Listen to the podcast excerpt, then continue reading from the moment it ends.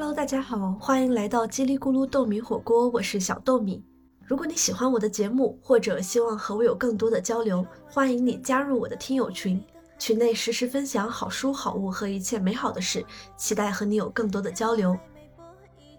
这是我的第十七期节目，那这期节目呢，我将第一次尝试在节目中去跟大家分享一本我最近正在读的书。这本书呢是李娟老师的《阿勒泰的角落》。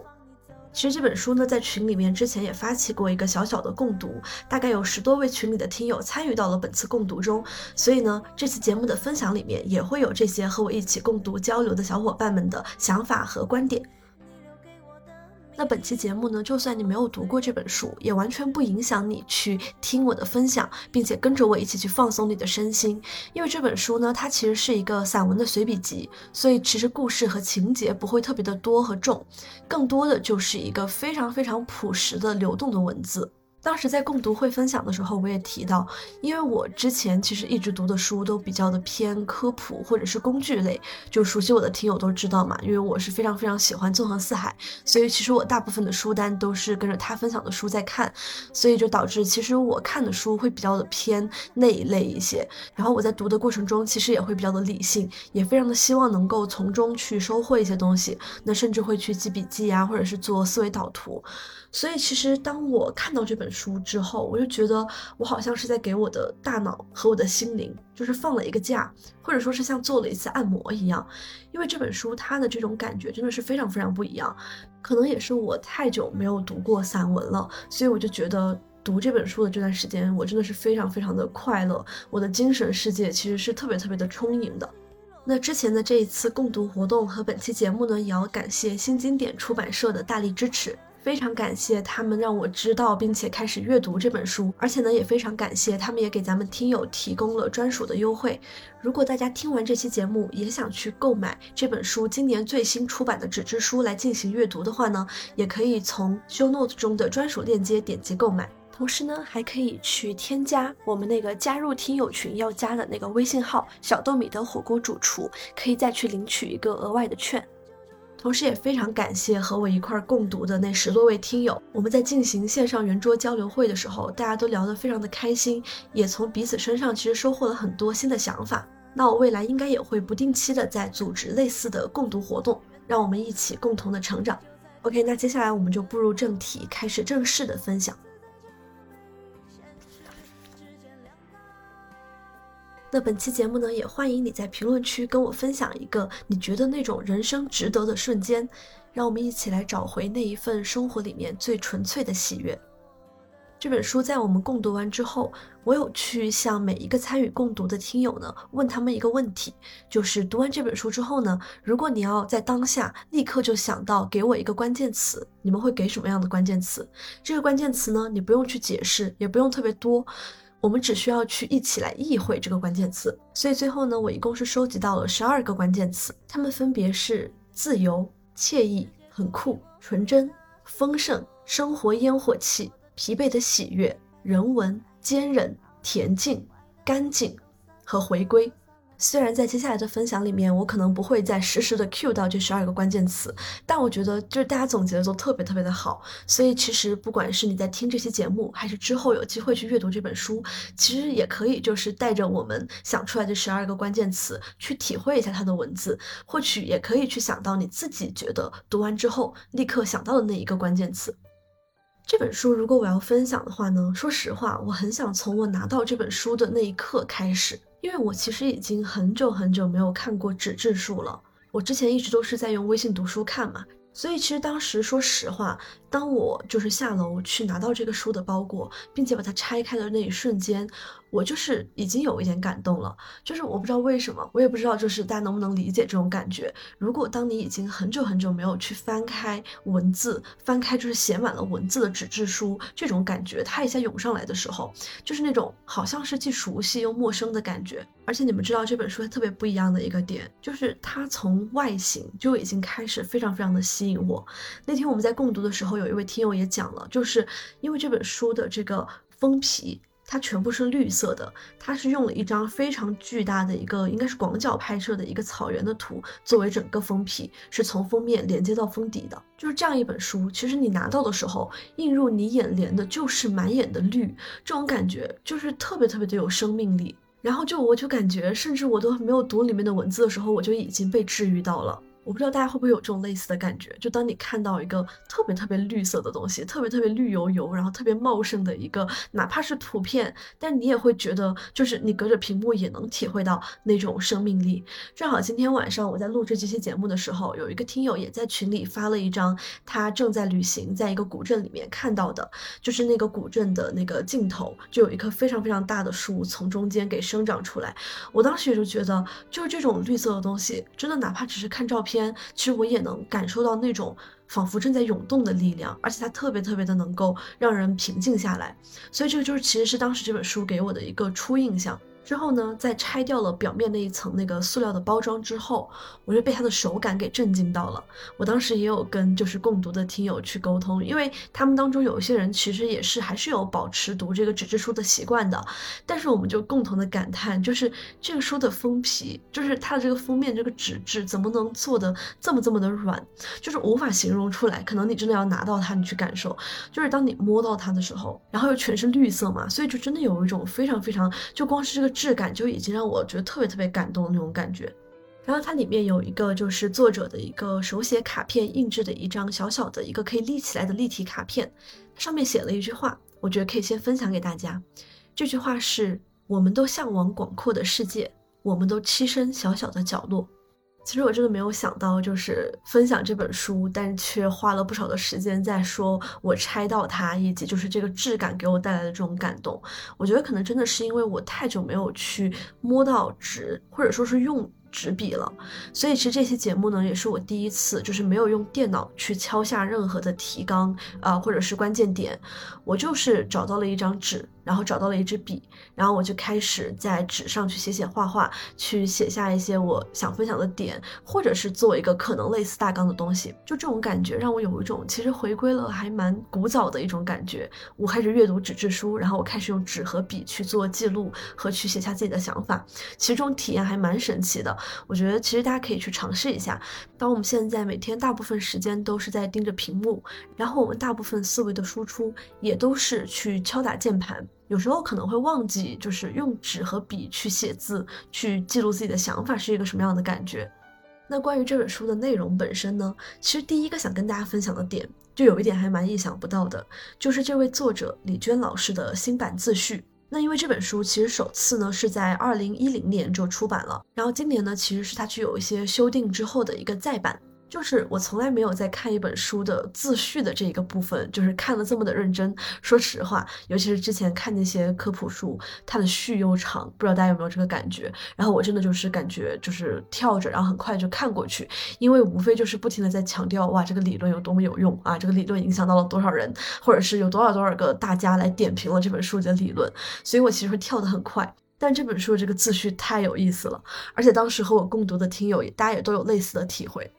也正是这个自序，让我奠定了一个，就是我知道我自己会非常的想看它的这样一个基础，而且呢，让我开始有一个错觉，就是我仿佛不是在读一本书，而是在看一位有点熟悉的朋友的朋友圈。当然，这个朋友就是是一个文笔比较好的朋友，所以这种感觉还蛮神奇的。就首先他在自序里面有说到，就是其实他对于这个版本最多的改变呢，也就是改一改。错误的标点符号和一些明显的语病，这时候他特别可爱，就是他说到全部的改动只有错误的标点符号，然后他括号相当多感叹号反括号，就是这样的一个东西，就很像我们自己会说出来的话。包括他也说到，就是因为那个时候的自己还很年轻，然后表达也很有限，所以呢省略号用的比现在多很多。我当时就觉得哇，这个太可爱了，这个。也太俏皮了，这是一个作者在十年后为自己的过去出版的一本书去写这个新的自序的时候，就是居然能用这样的角度去看这个作品。其实，在自序里面，所以我就能感觉得到他的那种文风，就是是让我会比较放松和惬意的。但是在这个自序里面呢，当时最打动我和一些共读的听友的一个点是，他是怎么看待就是这个十年前的自己和现在的自己的。他说了几句话，就这几句话，我真的觉得是我自己反复看了很多遍。比如说呢，他首先也说到，其实他很想去修改过去的文字，但是呢，一修改仿佛就成了扭曲，一修改呢，其实就是在强行粉饰过去的自己。他说，毕竟十年过去了，时间两端的我已经互相不能动摇。同时，在他去否定完自己各种就是十年前这一部作品的一些语病啦、口语化的表达之后，他说了这样一段非常非常打动我的话。然而，无论多么否定那样的自己，还是羡慕他又年轻又弱的那个他，出于弱而滋长强大的渴望，出于弱而表现得反复无常、死性不改，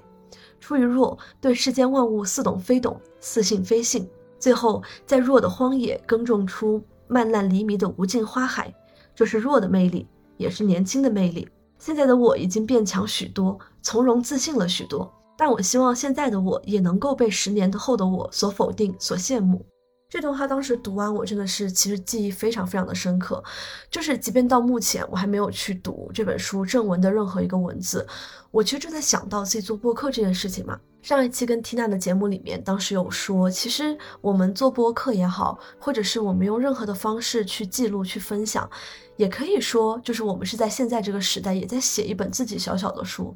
所以我当时特别特别的有共鸣的一个点，因为呢，我也知道，其实我的很多听友，应该虽然可能是比我年纪要小一些，可能还在上大学，但之前也有朋友说，就是听我的分享啊，然后包括我对问题的看法，感觉我自己其实，哎，可能是有二十七八岁，可能才。能就是有这样的一些阅历分享出来，但我自己其实知道，我自己是真的还是挺年轻、挺稚嫩的，就在很多问题的看法上，包括在进行输出的时候，所以就是最近也确实碰到一些不管是选题还是内容上的一些瓶颈嘛。然后他这段文字其实就特别的能慰藉我，就是我知道十年前的那个我是很弱的，但是那种弱是一种带有非常年轻的魅力在的，所以当时我读完，我就有在想。他说自己在十年之后再版的时候去读过去的文字，会可能觉得很难受。我也在想，如果十年后我再回来听自己现在录的这些播客，我可能也会觉得，哇，当时的自己怎么说话说成这样，然后怎么能说出这样的想法来？但是我就特别的希望十十年后的我能够像现在的李娟一样，就是能够说出，虽然我可能会否定十年前的那个我，但是我依然会去羡慕他。我觉得这一个点其实真的是我们可以停下来去思考一下的。那天呢，我在一个地方看到了一句话，就是说二十四岁，他离十八岁和三十岁都一样的近。因为我今年就是即将要满二十四岁，我就觉得原来二十四岁是这样一个还挺神奇的年纪的。抛开这个数字上的规律，我会觉得说，既然他离十八岁，就是我可能上一个人生阶段，到我的下一个人生阶段三十岁是一样的距离，所以我可能会有两方面的想法。第一，我可以看一看从十八岁的自己到现在的自己，就是成长了多少，所以我也可以去同样的期待，到三十岁的自己的时候，我也可以去同样有这么大的变化和成长，甚至更多。第二呢，你仿佛就不再会觉得说三十岁是一件特别快就会到来的事情了，因为站在现在去想的时候呢，我会觉得十八岁已经离我过去很久了。那这一个久的这种感觉，同样我也可以去用在就是去想三十岁离我到底还有多远上。所以我就觉得，就是他关于这样一个十年前的自己和十年后的自己，然后包括说看到自己过去的东西，就能带给我一种我对自己的成长会特别特别的期待的感觉。包括他后面还有说到，无数次庆幸自己是个作家。作为在日常生活中啥旧东西都舍不得扔的吝啬鬼，我好喜欢自己的职业。尤其是每次重读自己多年前的文字，总会发现自己都已经忘记的很多美好的细节，像一个陌生人一样，一次又一次的被自己打动，就更觉得当个作家实在是太好了。我自己其实我觉得也是一个还蛮有这种所谓的收藏癖的一些人吧，所以的话呢，我现在也就特别的期待，就是说十年后我如果来去回听自己的播客，来去回看自己这一段时间的成长所记录的所有的东西，尽管可能会让我觉得难受，比如说可能我会听都觉得听不下去，但是我就特别的喜欢他说的这个，我会一次一次的又被自己打动，我就非常非常期待这种感觉，这种感觉就会让我特别的去期待自己的成长。所以呢，其实我觉得说到这里，因为今天这本书嘛，就是像我们标题说的，它是一个大脑的一个放假，一个按摩。我觉得就是这个是我其实觉得得到按摩和放松的第一个点吧，就是无论我们现在处于什么样的一个人生阶段，我们停下来去想一想，去回看一下，去展望一下，在这个过程中，你可以去就是像李娟说的，我可以去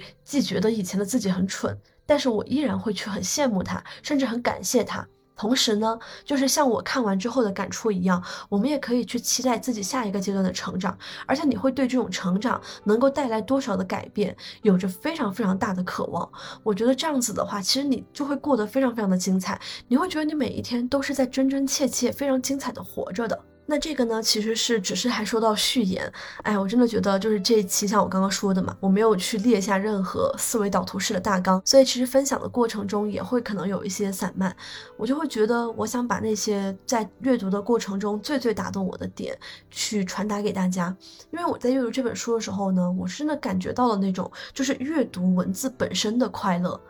因为就是可能之前熟悉我的听友也知道嘛，那我其实从去年开始呢，我就有去恢复比较固定的一个读书的习惯。但说实话，在读到这本书之前，我也会觉得就是恢复阅读习惯很好，很快乐。但是那种快乐呢，可能很少来源于去阅读本身的快乐，更多的我是会觉得我的生活更加的 organized 了，然后我可能学到了一些对自己的生活调整自己非常有用的理论。但是这本书读的时候，我当时有跟就是共读的听友说，我作为一个就是 T 和 J 值都很高的一个，就是更习惯于去理性思考的这样一个人呢，在读这本书的时候完全不想思考，我就想去就是读它这个文字本身带给我的快乐。所以接下来呢，我会去选一些。不管是对我，还是当时在我们的共读会上，大家都印象很深刻的小故事，或者是一段小小的文字，一个句子，来去给大家分享一些。就这个时候，大家可以再回想一下刚刚我说的那十二个关键词。首先，第一个故事，这个故事说实话真的太巧了，因为当时我们第一次线上的圆桌会议的时候呢，我有提前跟大家说，就是。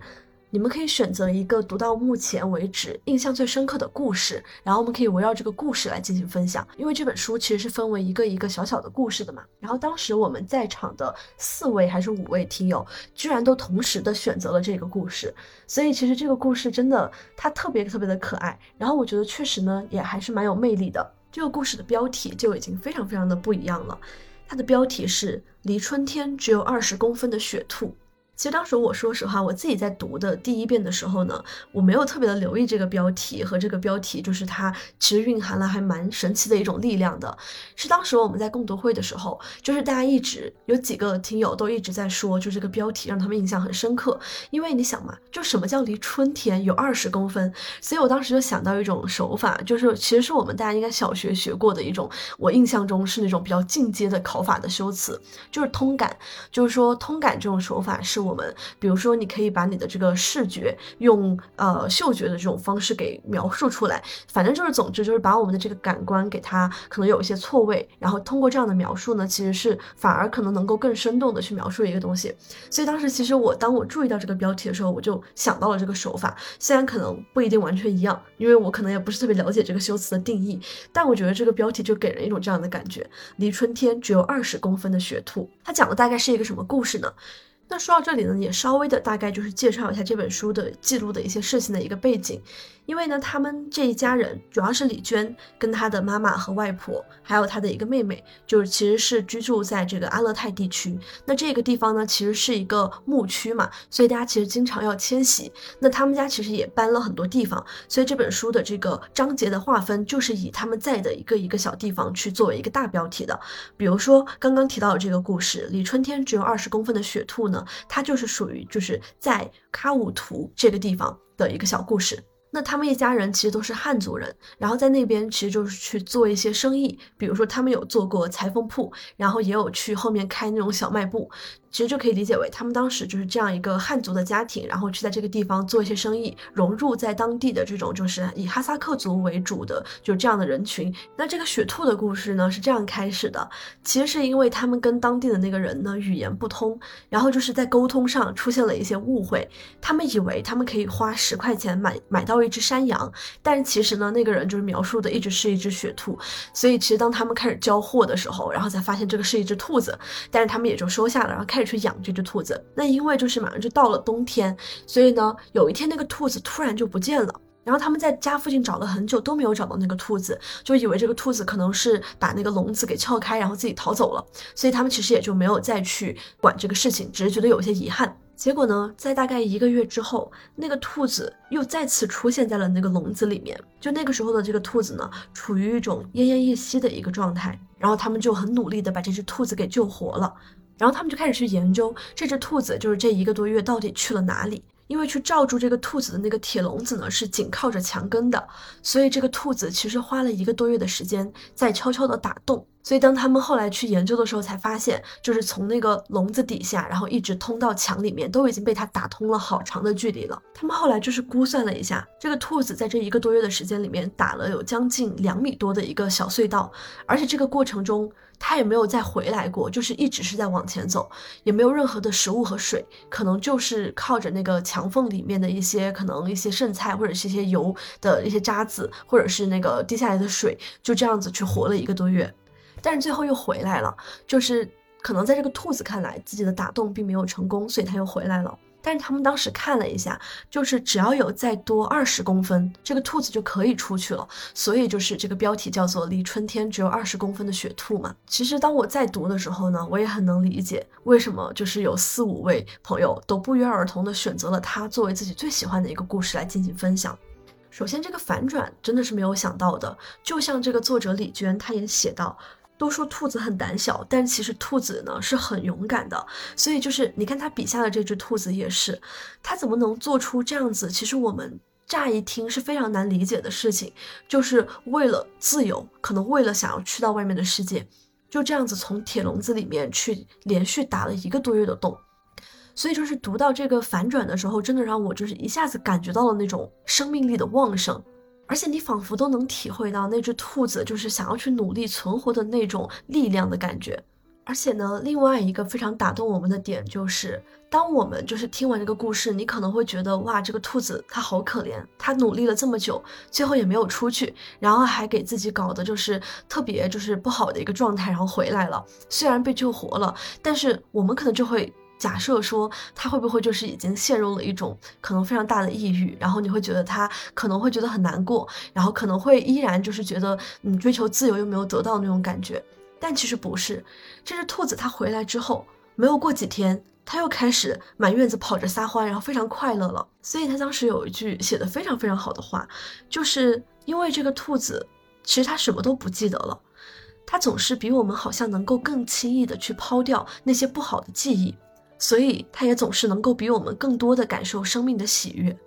就当时有一位听友说，我们其实也总是告诉自己嘛，就是说我们要没心没肺一点，才能过得很开心。但是，可能对于我们来说，你真的很难，就是像这只兔子一样，去忘掉你过去这一个月的痛苦，以及这个痛苦最后其实是没有任何的回报和结果的。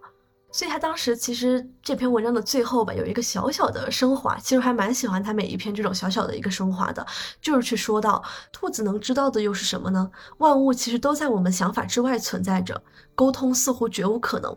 怪不得外婆会说兔子兔子你一个人好可怜呀。但其实我们生活的也很孤独，就是其实你细想也确实是这个样子，就是。说通俗一点，就好像是我们跟这只兔子的一个悲欢并不相通。但不管怎么样，就是我确实也非常喜欢这个故事。就像刚刚说的，它能够让我感觉到那种非常非常蓬勃的生命力。而且我在想，是不是正因为它有了这样的一个蓬勃的生命力，所以它才能够去，就是说，其实它不是很 care。那它忘记了，即便它失败了，即便它最后没有去通往自己想要的那个自由，它也才更有力量去放下这个事情。就像我们说的，可能拿得起放得下一样。那关于这个故事呢，可以用当时的一位听友分享的一句话来作为一个收尾。这句话是：风可以吹起一张白纸，但无法驱逐一只蝴蝶，因为生命的力量在于不顺从。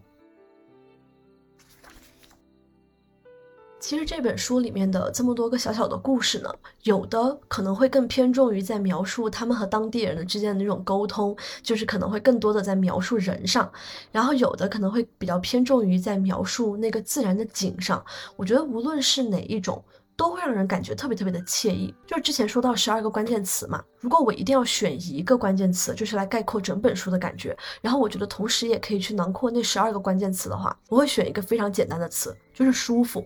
就是我读起来的时候，我就会觉得啊，好惬意，然后我会有很多那种就是感觉会心一笑的那种点。所以这个就像我说的，这是我能感觉得到，我仿佛在进行一场精神按摩的感觉。那比如说像他去描写人这样为主的一些文章呢，我特别喜欢的一篇是就是讲他们的裁缝店的这一篇，其实还蛮长的，算是里面还比较长的一篇了，就是讲他们当时是怎么选择要去做裁缝店，然后在这个开裁缝店的初期又遇到了各种怎么样当地的一些人，然后和他们去沟通啦、讲价啦，一些非常非常生活片段的描写。我印象最深的一个故事，就是当时有一个这个村子里面很漂亮的一个女人和她的婆婆一起来做一件裙子的故事。然后呢，他们是提了三只鸡过来换这一件衣服。这个女孩就一直跟他们说，不要让她公公知道。作者就问她，那婆婆知道就没有关系吗？她说她会和婆婆就是一个人一天轮换着穿嘛，就是这样子非常生活化的一个语言的描述。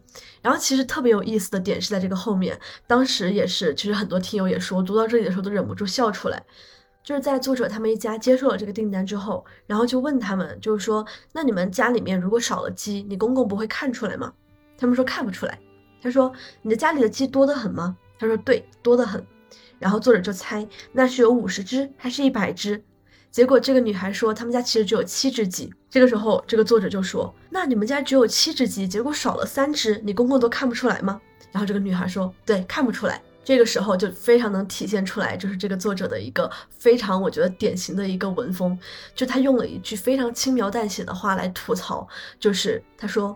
看来当地男人不过问家务已经严重到了这种地步。”怎么说，就是恰到好处的一个吐槽，一句点评。其实它既俏皮又真实，然后让你觉得很可爱。所以当时我读到这里的时候，我真的会是那种，就是可能笑出来一下，然后是那种非常非常舒服的会心一笑。就有很多其实这种类似的一个情节。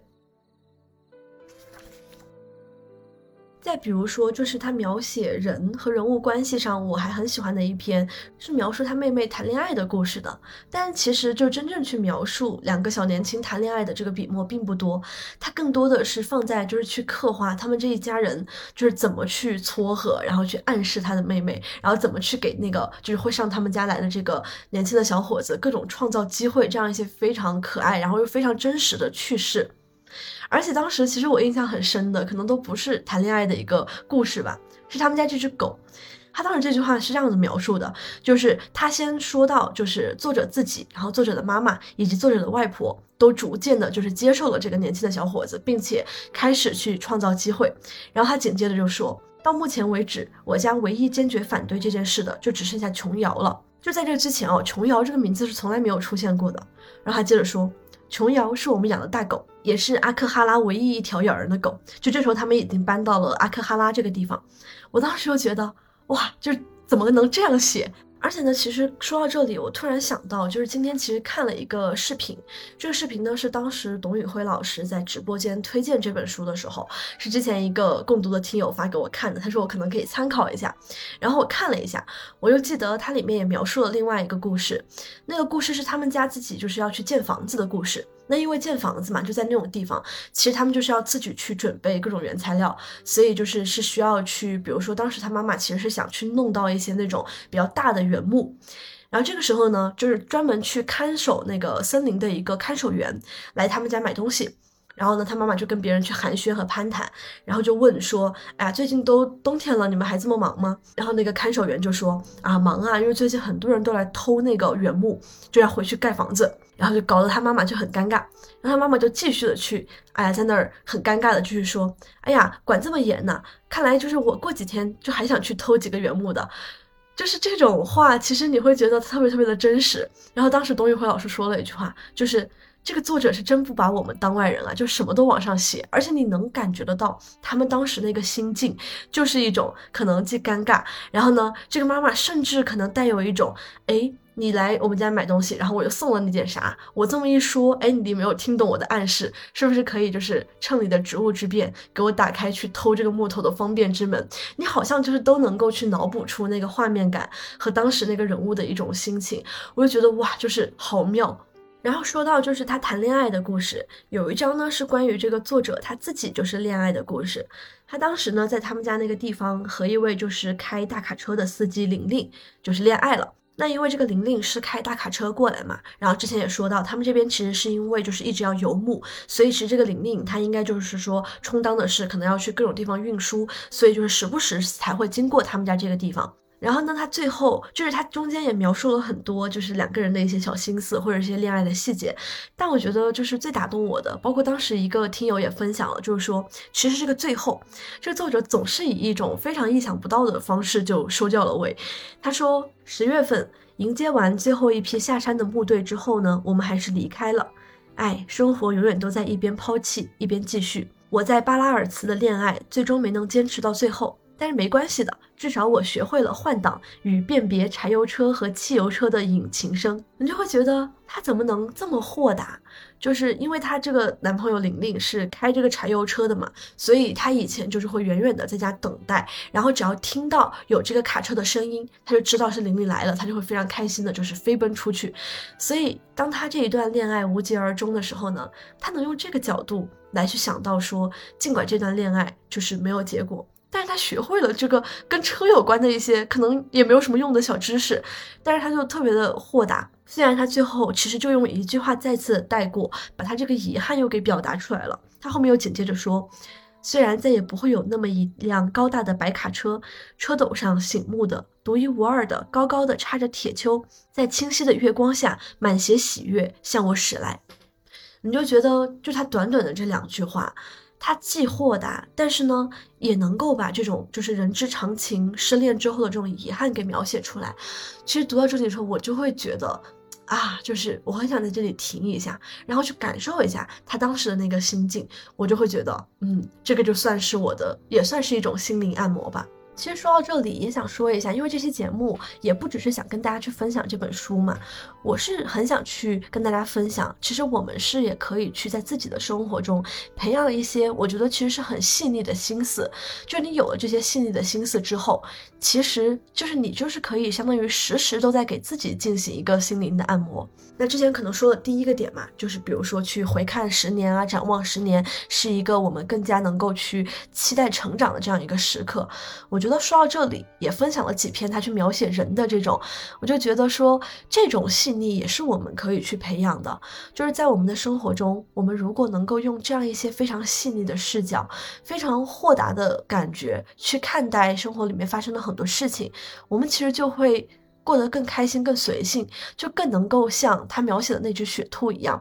可能就是我们也没有记住那么多不重要的东西，反而呢，我们是在非常的真挚的去感受这些非常纯粹的生命力、非常纯粹的喜悦，那我们就是会很快乐，我们就是可以比别人快乐，我们就是可以去比别人可能忘记更多的痛苦，记住更多的喜悦。我觉得这个也是一个我们可以去给自己心灵按摩的一个能力。那说到这里呢，也在插播的分享一个，其中当时也是听友分享过的一个小故事，是一位非常爱喝酒的朋友分享的。这个故事叫做《喝酒的人》。当然，这位朋友也说，就是这个作者真的把他描述的其实很美，然后让你觉得好像很可爱。但是事实上，就真正喝醉的人肯定没有这么可爱。但是他当中有一句话，也是让我觉得哇，就是简直想去 mark 下来的金句，就是会让我想他怎么能够从这个角度去想这个问题。关于酒呢，他说到。真的觉得酒实在太神奇了，温和的粮食和温和的水，通过了一番什么样的变化呢？最终竟成了如此强烈不安的液体。当我们一日三餐吃着这些粮食，喝着这些水，温和的日滋夜补，谁能知道他们在我们的身体内，在更为漫长的时间里，又进行着一些什么样的变化呢？人的一生，莫非也是一场缓慢的酗酒过程？突然想到一个词：殊途同归。世界太神奇了，不会喝酒也罢，就觉得这样的一个描述和关于喝酒有这样的思考，其实还蛮神奇的。那么除了这些可能描写人和事物之外呢，其实这本书可能也是给我吧，其实更多的一个触动很大的点是关于它描写自然的部分。我觉得这个也是我很想说的，就是我们去按摩心灵的法宝之三。我之前的很多期节目都有提到说，我们要去亲近大自然，我们要通过就是去大自然里面汲取能量和治愈自己。比如说提到公园十分钟定律呀，包括就是在今年的新年第一期里面提到的很多治愈自己的办法，都跟去大自然里面走走有关。我觉得这本书它给了我一个另外一个方式，让我用另外一种形式去体会到了大自然的一个能量。也让我开始去思考，就是就是我们到底能够从自然中就是获得一些什么？比如说在当时的共读会上，我分享的一个其实是我自己最喜欢的一篇故事，它叫做《河边洗衣服的时光》。就这一个故事，我都没有办法去给大家概括一个梗概，因为它就不是一个有情节的故事。它描述的呢，就是作者，因为他就是要负责去洗衣服嘛。那么在他们那边呢，洗衣服就是要去到附近的一个河边，所以他其实就会去那个河边消磨一个下午，甚至是一整天。然后在这一个小故事里面，去描述了很多他在河边的一个见闻，或者是他观察到的一些景象和事物。比如说，他提到他是如何在洗衣服的时候趴在河边的石头上舒舒服服的睡一大觉；比如说用脏衣服下河逮鱼；比如说他跳到河里面去给自己洗一个澡。或者就是躺在那里什么也不干，就是去看蓝天、看阳光，然后看一看这些平时都不会去注意的花，然后去区分它们的香味。读起来非常非常让人自由的一篇。我当时印象最深的一个小情节是，他说自己在河边吃糖的时候，他说河边深密的草丛时刻会提醒你，这是在外面，外面多好呀。在外面吃一颗糖，都会吃出比平时更充分的香甜，剥下来的糖纸也会觉得分外的美丽。真的，以前从来都没有注意过这些糖纸的，好像这会儿才格外有心情去发现设计这个糖纸的人有多么美好精致的想法。把这些鲜艳的糖纸展开，抚得平平的，让它没有一个褶子，再把它和整个世界并排放在一起，于是就会看到两个世界。我把这张糖纸平平展展地放在路边，每天都会经过几遍，每天都会看到它仍然鲜艳的平搁在那儿，既无等待也无拒绝似的。时间从上面经过，它开始变旧，于是我看到的两个世界就这样慢慢的试探着开始相互进入。就是说实话，可能如果只是去听这一段，或者是只看这一段文字的话，你可能会觉得有点矫情，怎么吃个糖都能有这么多的想法。但是我当时看的时候，我觉得特别特别能够身临其境，就是我就在想，那我们总是说我们要走出去，我们要去自然中，我们到底是图个什么呢？我觉得其实就是他说到的这些东西，时刻提醒你，现在你是在外面，你可能就是没有手机看，你也没有什么可以交流的对象，你唯一可以交流的就是这个自然本身和你想要去关注的事物。所以才会出现，说我可能在家也是吃一颗糖，但我就不会去注意这个糖纸，因为在家的话，我有更多有意思的事物，他们可能会分散我的注意力，我也可能有自己的事情要忙。但是当我来到这个河边，当我躺在这里，就是决定什么都不干，就是决定我今天来河边洗衣服，就是要来摸一下我的鱼的时候，我就会发现。哇，原来连糖纸都可以这么的精致，这么的好看，这么的有背后这些神神叨叨的人生哲理。我觉得这个本身其实就是一种很快乐的治愈了。包括他后面也会去说，可能会发现这些花我平时都看到了，但是我没有去注意过它们。哦，原来还有区别，或者说，哦，原来这个花有香气，那个花没有香气。就算这些不开花的植物，它们也是不一样的。然后可能会去想很多关于所谓的生命的一些想法。我觉得这个过程其实非常的可贵，这让我想起我之前的一个经历，就是那一次让我体会到，原来单纯的就是跟自然去接触一下，什么都不用想，什么都不用额外的去干，就能够给人带来非常非常大的能量充电和一种触动。当时呢，我在宁波出差，然后因为离普陀山比较近嘛，所以就有跟两个同事约着一块儿去普陀山，其实是为了去烧香拜佛。那从那个山上下来之后呢，它有一片小小的海滩，然后那海滩其实说实话特别的好看，也特别的出片。再加上我们又已经就是走了很久，也排了很久的队什么的，所以大家其实都很累。然后我们就在那里就是休息了一会儿。照完相之后呢，他们就开始要么就是去 P 图，要么就开始可能躺在沙滩上，然后休息一下，去看看手机。我当时做了一件什么事情呢？我就蹲在那个海滩上。然后静静的去看向远方的海，就是我什么都没有做。我现在也回想不起来，我当时脑海里面有没有想什么东西，或许什么也没有想吧，或者是就凭任意的想法在自己的脑子里面去自由的流窜。所以我大概就在那儿蹲着看海，看了十多分钟。后来我的朋友们来叫我，然后他们就问我说：“哎，你刚刚在那边拍了什么好东西？”我说：“我没有拍呀。”他们说：“你蹲在那里那么久，我们以为你是在要去，可能想拍一个什么浪花的视频，或者要去拍那个海的一些什么岩石的摄影，所以才蹲那么久，然后一动不动。”我说我没有拍，我什么也没有拍，我就是在安安静静的看海。然后我就说，我发现我们都经常说我们要去海边旅游嘛，我们要去玩海，要去看海，但是我们很少有这种你真的在那儿安安静静的看海的时刻。所以我当时回想起来，我就觉得，哇，我觉得那个十多分钟太宝贵了，那个是我真正的在和这个自然去建立联系的一个时间。哪怕我没有想那么多，可能并不像李娟老师一样，能够去写下这样一些可能关于生命也好，关于自由的一些思考。但我觉得我的精神在那十多分钟是真的能够得到非常非常大的放松和恢复的。虽然说了很多次我们要去接触自然，但我觉得这样一个给自己去进行心理按摩和大脑放松的一个法宝吧，也推荐给大家，就是我们就是更纯粹一点的。去感受这个自然，去和自然去进行对话。然后呢，也有另外一篇比较类似的，这一篇叫做《深处的那些地方》。那李娟老师呢，在这一篇里面，其实也是去描述了很多在这个森林里面非常深处的一些地方，有一些是他到过的，有一些甚至是他没有到过的地方。当时有一位听友，其实其实分享了这一个故事，然后也让我印象非常非常的深刻，因为那个时候其实我还没有看到这里。当时他分享了这样的一个情节，就是这个作者的妈妈，因为她很喜欢一个人去这个深山里面去走。有一次呢，她一边走，就是因为很热，浑身是汗，气喘吁吁。因为又只有她一个人，而且这个地方呢是足够的深，就周围几乎可能方圆百里都没有任何别的人。所以，因为她觉得很热，所以一边走一边就把衣服脱了。到后面几乎就是一直是裸着，在这个深山里面行走。当时我听到这里的时候，我就觉得哇，人怎么还能？这么自由的吗？就是可能点一下今天这一期节目的一个标题啊。其实我一直不是特别喜欢“人生是旷野”这种新型的一个鸡汤，我觉得它有点像是换了一种方式在精神灌输我们一种好像你的人生应该是什么样子的一个状态。但是我当时我就真的觉得，从旷野的字面意义上来说，就这一个他妈妈裸着在山里行走的这个情节，就会让我感叹：哇！人生是真的可以活成旷野，活在旷野当中的。他当时写道：当他一个人走在空空的路上，空空的草地里，空空的山谷，走啊走啊的时候，他心里会不停的想到什么呢？那时他也如空了一般，他脚步自由，神情自由，自由就是自然吧。而他又多么孤独，自由就是孤独吧。而他对这孤独也无所谓，自由就是对什么都无所谓吧。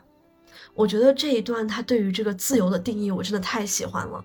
其实当时第一位来给我投稿，就是他读完这本书之后的关键词的听友，他给我投的就是“自由”这个关键词，我也非常非常的赞同。我觉得这本书会让我为什么就是也选择“人生真的可以活成旷野”这样的一个标题和 slogan，就是因为我觉得，就是因为他真的很自由。当时分享这个故事的那位听友有说到很多关于自然如何去能够治愈我们的一些想法。我当时特别喜欢他说的一句话，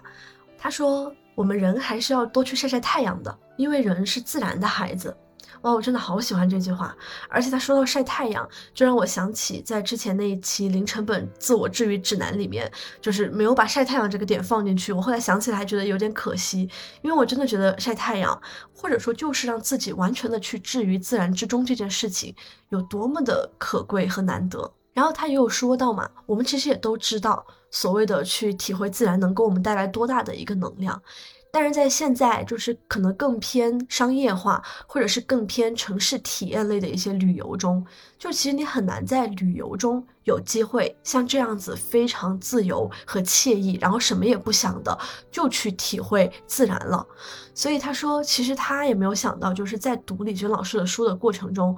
这其实给了我们另外一种去接触自然的感觉吧，因为特别巧，就是这一位听友跟我，其实我们都是去过阿勒泰这个地方的，它是新疆在北疆的一个地方。但可能因为我去的时候还比较小，所以说实话呢，我自己没有什么特别多的印象了。但这位听友当时有分享，就是其中也是一句话，是一张图片的一个配文，他写的是整个山谷。碧绿的山谷，闪耀的却是金光。然后这位听友就有分享说，当他去到阿勒泰，去到那拉提草原的时候，真的看到的是这样的一幅景象：漫山遍野的绿连在一块儿。但是当阳光照射过来的时候，我们却看到它一直是在发光，那种感觉是一种非常非常壮观和震撼的。可能就是说亲身去体验会是一种不一样的感觉。但是在读这本书的时候，我也真的会被那种力量给感受到。我觉得李娟有这样的一种能力，就是她仿佛让我觉得身临其境，就让我觉得仿佛我看到她处在那个深山里面，我也一起跟着她在这个深山里面去行走了。昨天在和一位听友问这个关键词的时候，他也有问我一个问题。他说：“你在读这本书的时候，你会单纯的从一个读者的角度去看呢，还是说你会带入李娟的视角，还是说你会带入这些故事中人物的视角？”然后我说：“好像你在问我这个问题之前，我都没有意识到这个视角的问题。但当你问了之后，我会发现，我带入的应该就是这个作者第一的视角。”就像为什么我这么喜欢刚刚说到那边在河边洗衣服的那篇文章，就是因为我觉得他的描述让我非常非常觉得身临其境，我仿佛就是一起在河边和他度过了一个下午，我们好像在一起睡大觉，一起晒太阳，一起吃糖，一起去观察各种花花草草一样。我觉得这样的一种感受和共情本身也是在给我进行一个大脑的放松和心灵的按摩的。当时也特别巧，就是当我在分享这个故事的那一天呢。我们听友群里面有一位朋友分享了一句钱钟书的话，他大概的意思是说，这个世界本身其实不是美好的，美好的是你，就是你这双眼睛怎么去看这个世界，它就会是怎么样子的。所以，如果你愿意去发现里面所有美好的事物，那在你看来，这个世界就是很美好的。我觉得这一句话也非常能够适用这本书通篇传达出来的一种力量。就像我说的，我们如果能够用一种很细腻的心思、很美好的一个角度去看待这个世界的话，那我们就会觉得什么都是美好的。我觉得这个是可能最重要的一个心灵按摩的一个法宝了。那最后再分享一个我也很喜欢的故事吧。这个故事呢，因为它比较的靠后，所以当时我在看完这个故事，我有跟他们说。我可能最喜欢的故事会从河边洗衣服变成这个故事，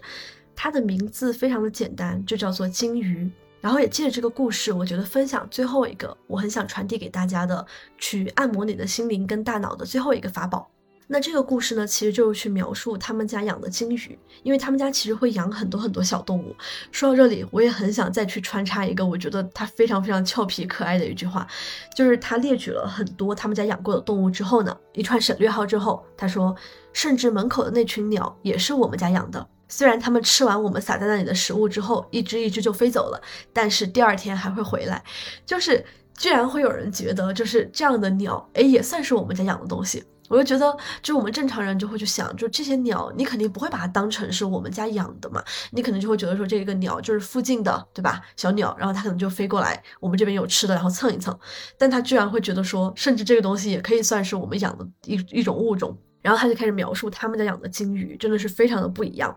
他说，因为金鱼在大家的印象中呢，一般都是待在这个比较安静的环境里面，然后仪态稳重，雍容沉着。非常的名贵，但是呢，说来惭愧，他们家的金鱼就是在他妈妈的调教之下，整天上蹿下跳，咋咋呼呼，大惊小怪。为什么呢？因为他妈妈就是养金鱼的方式真的是非常的独特。比如说，他妈妈最喜欢做的事情就是把鱼从水里捞出来，慢慢的玩，玩够了再放回去，然后就是笑眯眯的看着他们在水里面挣扎，然后挣扎到就是把那个气给缓过来。就是虽然说有一点感觉像虐待小动物一样的一个行为。还有，比如说在鱼缸边织毛衣，织着织着就会把针抽出来，然后伸进水里面去胡搅一通，然后一直去追那个金鱼，直到把这个金鱼给累的在水里漂浮起来为止。总之就是这一篇文章非常的好笑，就像我刚刚说，他们家其实对于金鱼干出来的事儿非常非常的离谱，你根本不会觉得他们是在爱护这个金鱼。但是后面也会写到，比如说有一只金鱼快要死的时候，他妈妈也会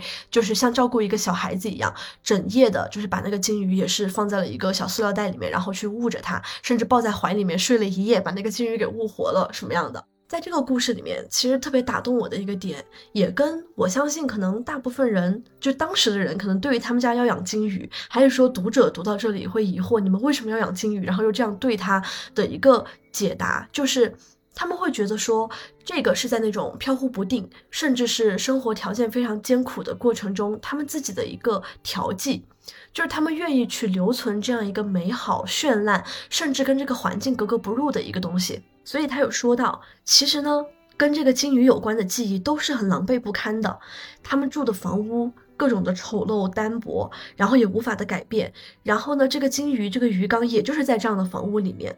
但是。就是只要它这个鱼缸在，你就会觉得这个房间是有唯一的亮处的，而且这个亮处非常的明亮而晶莹，它更像是那个非常阴暗的房屋中的一个出口。所以就是可能金鱼对于他们来说，就像他说的，是他们这种可能非常狼狈不堪的生活里面的一丝很美好的存在。而且因为金鱼本身非常平静嘛，它放在那里就是一个很安静的鱼缸，你就会能感觉得到这个生活里面一种很平静的力量。他也说到，就算我们不养金鱼，我们同样的日子里面还是会忙这忙那的。但是有了这个金鱼，就好像是我们的生活多了一丝，尽管和我们的生活差别非常大的一种状态，但是我们会觉得，可能那个是我们的一种精神寄托，或者说那个是我们的一种觉得对于这个生活的一个色彩的一个向往。所以我觉得这个也是我很想跟大家分享的最后一个去按摩心灵的一个法宝。不管我们的现实生活怎么样，也不管我们在生活中可能会遭遇各种各样的困难，但我们始终可以去给自己找一些，就是脱离于这个生活的一些很美好。这个美好，它甚至可以非常非常的跳脱，和你的生活可能完全的不相关。但是只要这个美好，它足够的有力量，足够的斑斓，足够的能够给你的生活去增添这样一抹色彩。那你在这个忙碌的生活中，就可能会有这样的一份精神寄托在，你就会不再觉得说我所有的记忆可能都是狼狈不堪。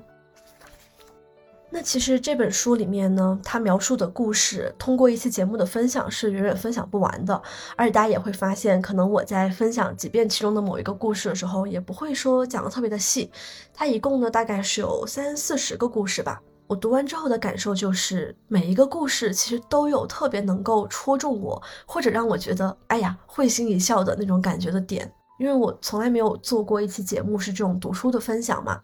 所以我想了很久，怎么样去组织。也怎么样去串起来这个内容，然后去跟大家分享。那其实我会发现，我也是在刚刚这个录制的过程中，我才开始去想到，就是刚刚也提到过的什么去按摩自己心灵的几大法宝。因为我真的有被这本书给治愈到，有被它给按摩到，所以我很想去。除了传达出来这本书本身的力量之外呢，也有一些我们可以去借鉴的，就是说在我们的日常生活里面，我们也可以有很多去放松自己的大脑、去按摩自己的心灵的这样的机会。所以呢，在这个节目的分享的过程中，我非常散的提到的这几个按摩心灵的法宝，如果有课代表的话，也可以帮帮我整理在评论区，因为我真的是分享的过程中就是即兴的想到，然后我觉得这个是一个嗯可以分享给大家的一个法宝。节目的最后呢，很想用我自己的一个小小的故事来作为一个收尾。这个小故事其实也跟这本书相关。那因为我在收到这本书的这个实体书的样书的时候呢，我还是在深圳，就当时是正在深圳做线下听友会的时候，在深圳忙完之后呢，我就先坐高铁到了广西去见了 Tina，也就是上一期节目我去面基，然后并且一起录制了节目的这个我非常喜欢的博主，然后我自己在广西又玩了两天才回家的。这个过程中呢，这本书我一直都带在身上。而且因为我前面有提到嘛，就是这本书的这个质感各方面都让我非常非常的喜欢，再加上我自己其实是一个嗯有一点洁癖的一个人，所以我就会尤其想把纸质书保存的比较好。结果当时在我即将离开广西南宁的时候，我先去排队买了一个奶茶。那个奶茶呢是阿玛手做，是南宁本地的一个品牌，然后特别的难排队，我大概排了有快两个小时，就真的比喜茶还要离谱。然后我终于拿到奶茶，然后我就拿上行李准备出发去高铁站了。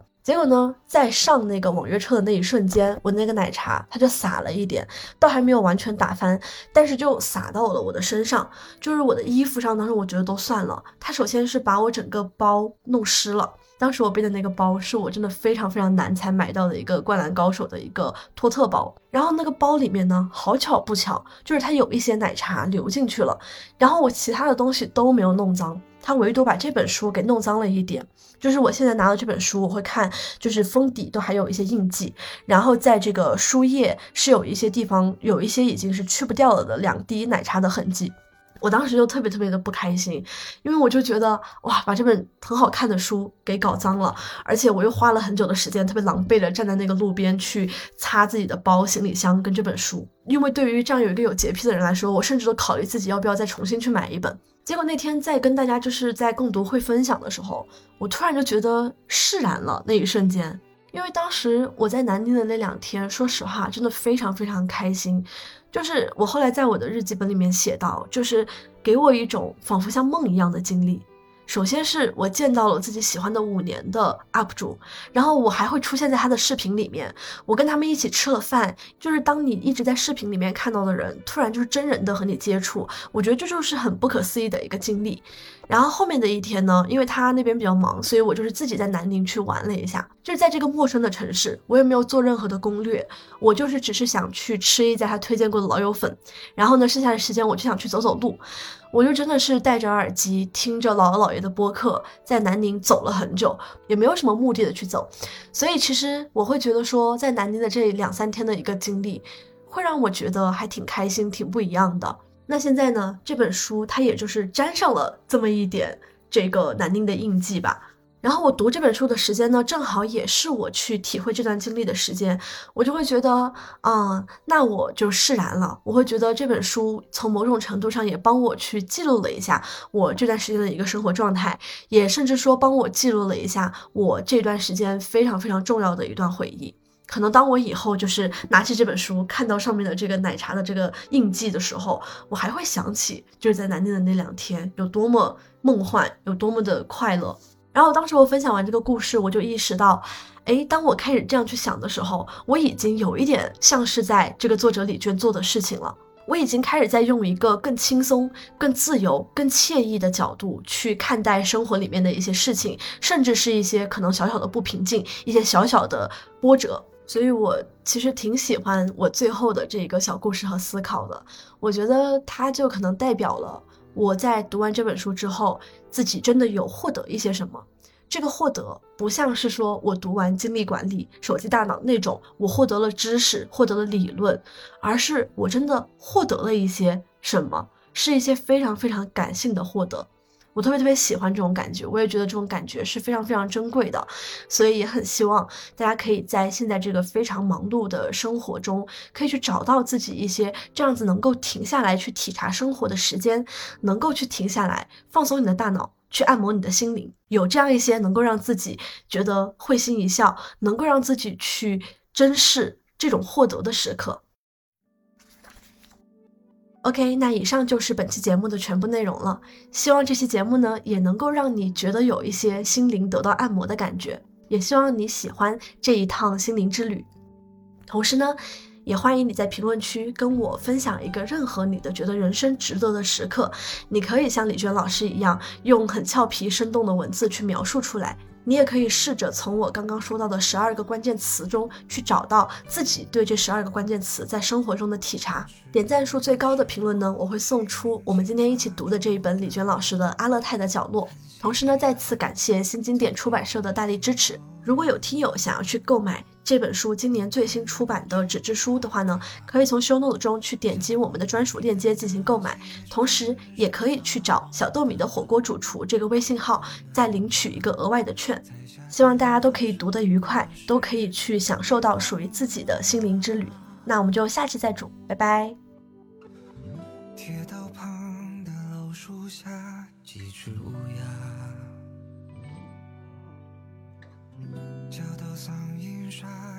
却再没人回答。火车呼啸着驶过，驶过寂寞或繁华。曾经年轻的人啊，也想我吗？就回来吧，回来吧，有人。在等你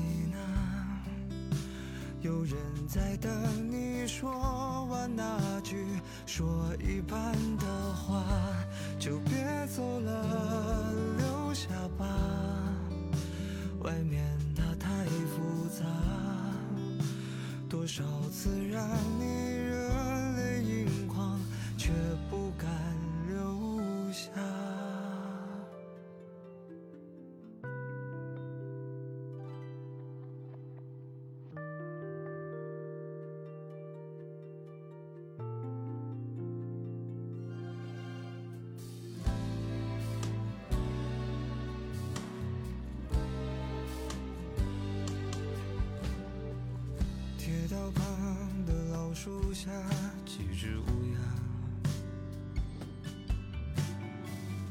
叫到嗓音沙哑，却再没人回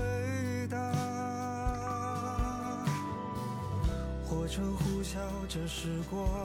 驶过寂寞或繁华。曾经年轻的人啊，也会想我吗？就回来吧，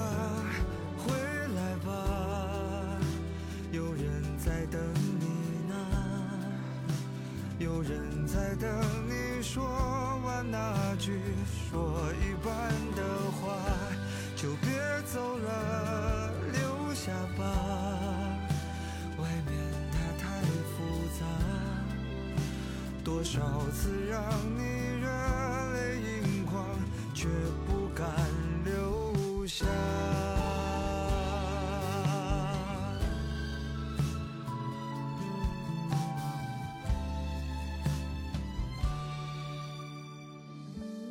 时光啊不听话